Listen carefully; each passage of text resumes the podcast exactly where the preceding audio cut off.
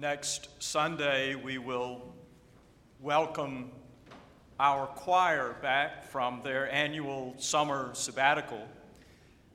But during the weeks of summer, our hearts have certainly been lifted in powerful and beautiful ways by the solos and duets and quartets and all of the beautiful gifts of music which have been offered each week, for which we can only say, a deep and heartfelt thanks be to God. The peace of our Lord be with you. If God should mark iniquities, who could stand?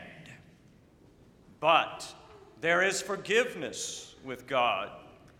With the Lord there is steadfast love. The Lord will redeem us from all our sin.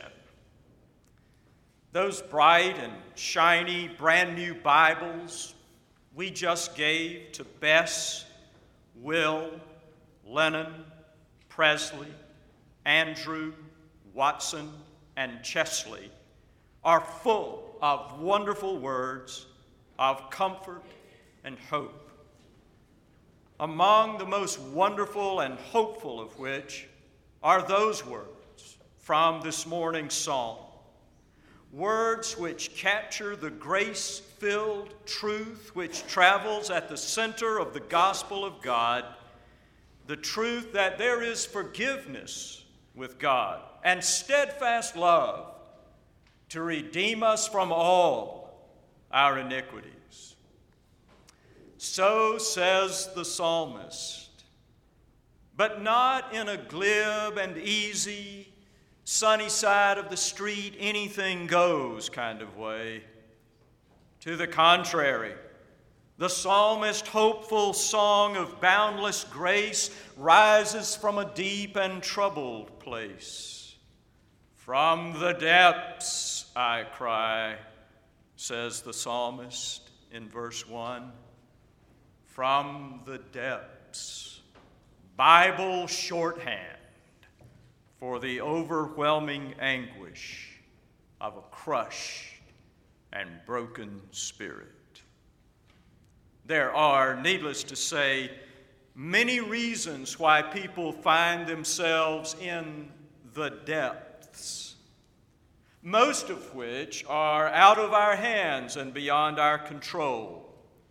More often than not, we find ourselves in the depths of anguish and grief, not because of anything anyone could have or should have done differently, but because that is just the way our life has turned out.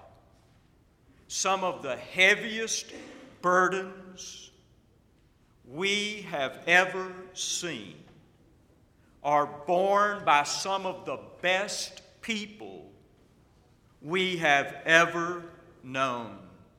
The most blameless and righteous of people.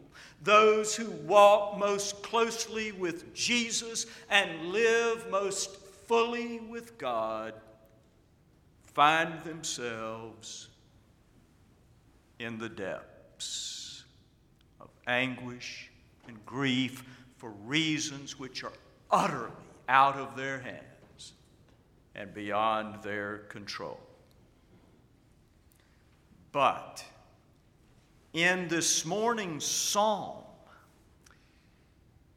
it appears that the one who wrote the psalm may be in the depth of overwhelming anguish, not because of some sorrow which was beyond his control, but rather because of some sin for which the psalmist himself is partially responsible. Out of the depths I cry to you, O Lord, says the psalmist. And then in the very next breath, the psalmist says, If you, O Lord, should mark iniquities, Lord, who could stand? Which is why almost all of the commentaries and scholars and folks who know say that when the psalmist, when the one who wrote Psalm 130 cries from the depths. In this case, the psalmist is calling to God from the depths of anguish, not because of a general sense of sadness or despair, but instead because of the specific grief of guilt because the psalmist just shifts immediately from, Oh Lord, I call to you from the depths. Lord, please let your ears be open to my prayer, to, if God should mark iniquities, who could stand? But then, just like that, the song shifts from guilt to grace. Not in a glib and easy, anything goes, nothing really matters kind of way, but in a broken voice which rises from the deepest depths, the psalmist's song shifts from guilt to grace. If you, O Lord, should mark iniquities, O Lord, who could stand? But that's not how you do. You don't mark iniquities. Instead, there is forgiveness with you. And then the psalmist turns and invites the whole congregation to join in the joy of the love and forgiveness of God when the psalmist says, Oh, Israel, oh, everybody, hope with me in the Lord. For with the Lord there is steadfast love God will redeem us all from all our sins.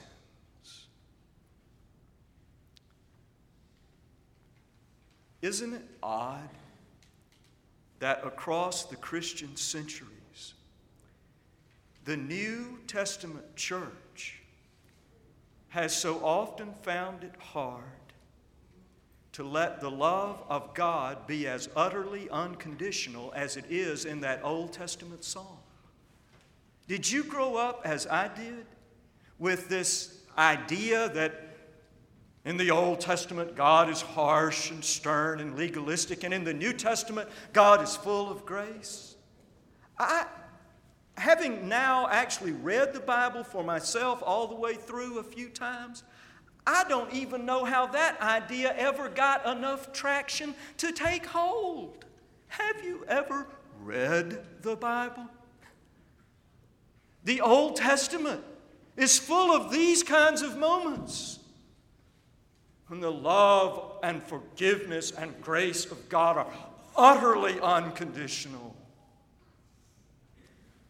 In fact, it is more our New Testament Christianity, which has made the central truth of all that the right sacrifice of blood must be made before God can be forgiving, and the right response of faith must be made before we can be forgiven. It is more New Testament Christianity which has placed all of those conditions on the unconditional love of God. And we've done it with all the best of intentions.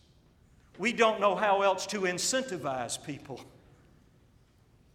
If you let the unconditional love of, love of God be truly unconditional, then how do you incentivize people to do the right thing? And institutionally speaking, how do you incentivize people to convert to Christianity and join the church? If the unconditional love really is that utterly unconditional. I, I think we've spent 20 centuries putting conditions on the unconditional love of God with only the best of intentions. But the truth is, the church of Jesus Christ cannot incentivize people with anything more or less than the truth. Even if the truth feels to us dangerous, the truth is still the truth. And the truth in this morning's psalm is that there is forgiveness with God, not because we are good, but because God is good. That there is steadfast love with God to forgive and redeem all of our sin. Oh, and even as you're saying that, you draw back from it, don't you? Because will someone interpret that to mean that anything goes and nothing matters? Will someone interpret that to mean that the love of God is so loving that it sweeps injustice under the rug and turns a blind eye to evil? No, no, a thousand times no.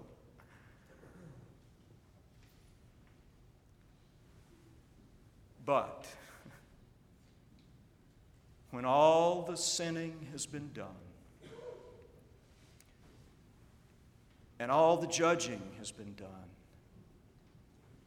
and all the purging, and all the punishing, and all the cleansing and redeeming and reconciling has been done, and when all of the religions are finished and done. What we will be left with will be what we started with the relentless love of God. We shall not cease from exploration. But the end of all of our exploring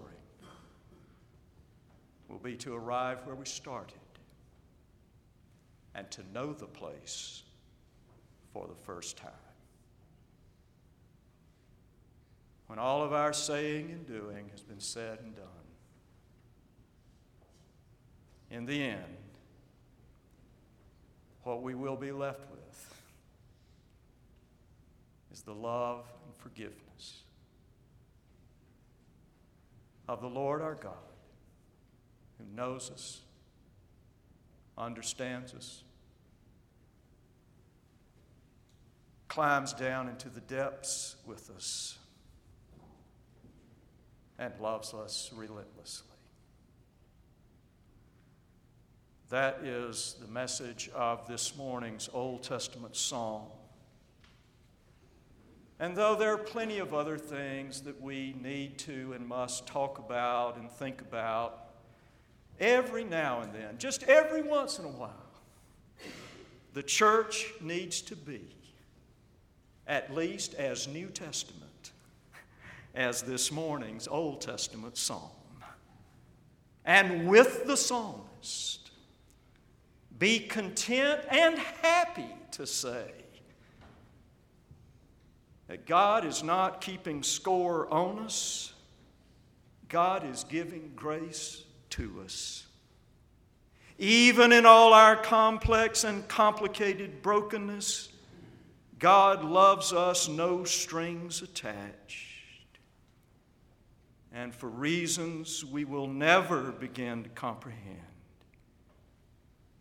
God loves us so deeply, fully, and unconditionally that we will never fall beyond or slip beneath the unfailing grasp of the relentless grace of the Lord our God, whose name and nature is love.